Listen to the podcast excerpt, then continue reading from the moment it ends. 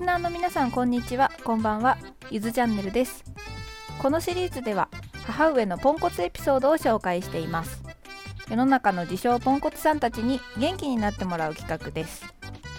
昨日は番外編と称してゆず本人のポンコツコンボをご紹介しましたが今日はきちんと母上のエピソードをお話ししたいと思います。第3回行きも帰りも右折まあ今回もちょっと出落ち気味ですかね。勘のよろしい方々はもうお気づきかもしれませんがあの我が母上はですね、まあ、相当な方向音痴でございます。で、まあ、最近はさあの大体の車にカーナビもついてますし、まあ、別にスマホのナビ使えばいいっていうなんとも便利な時代になりましたよね。でもねうちの母が若かった頃って、まあ、そりゃカーナビなかったんですよ。でもちろんスマホもなかったんですよ。そんなわけであの母は基本的に迷子でした。ええ。たまに聞きますけど迷子でした。で今もねちょっと知らないとこに行くと途端に迷います。なんかねあのこの道まっすぐねって言われてるのになんか途中でおもむろに曲がり出すんですよ。でそれ後でなんでって聞いたらなんか心配になっちゃったんだよねまっすぐ走ってるのと。合ってるか心配になっちゃうらしいです。でまあ心配になってね心配になってというか本当に若い頃どうやって生きてたのって聞いたらあのおじいちゃんに公衆電話から電話かけて聞いてたと。あの母方の祖父はねタクシー運転手だったんですね。だからほんと道にめちゃくちゃ詳しくて。でそれに甘えて、まあ、迷子になると出先から道を聞いてなんとかしてたみたいなんです。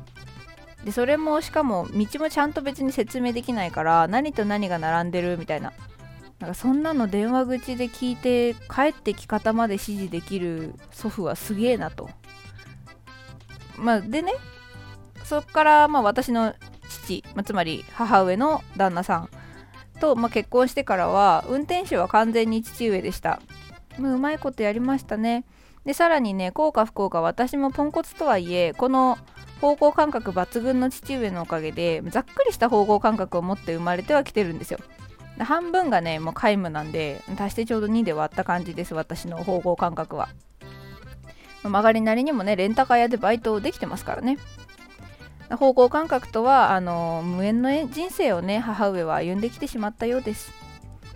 とまあちょっと前置きがやや長くなってしまったんですがこっからが本題。あの行きも帰りも右折ってやつね。なんかね一回父上が車で1時間ぐらいの病院に入院してたことがありましてで入院するとあの暇つぶしとか着替えとか持ってってあげないといけないじゃないですか身内が。で母がそれを持って行ってたんですけどあのある時ね一回どうしても母一人で行かなきゃいけないっていうことが発生したんです、まあ、それまではだいたい娘の私とか、まあ、妹とかが助手席でナビしてたんですけどでまあ何回かも行ったしさすがに大丈夫ってことで母が一人で車で行きました。でそん時にまあ運悪くというかポンコツならでは頼まれたものの中に漏れがあったんですよ。で母はま買いに行くと。で父はもちろんあの心配して「いやいいよ」って。今度で大丈夫だからって。あの娘の私ですね。と来る時でいいからって言ったんですけど母も母でねあのないと困るでしょうって言って買いに出ちゃったらしいんですね。はい出ました。真のポンコツはポンコツの自覚がない。それで、まあ、そのまま大通りに面したイオンに右折して入ったらしいんです。あこっからは母だんね。で適当にまあサクッと買い物をして同じ道に出たと。右折で。いやなんでって話ですよね。だって右折して入ったところにそこからまた右折して出たらどうなるか皆さんならあのお分かりですよね。結局母上はねそのまま右折して結構走っていっちゃったらしいんですよ。それで同じぐらい走ったのに病院の曲がり角が出てこないなと思ってさすがにおかしいと思ってそこにあったコンビニに寄って地図を見せて道を聞いたらしいんです。そしたらそのコンビニのお兄さんが地図見てちょっとね困ったというか半笑いで一言。あーこの地図に載ってないっすね。って。なんとびっくりあの隣町まで行ってしまった。という話でした。まあ母がね病院に戻ってくるまでの父上の心境を思うとね。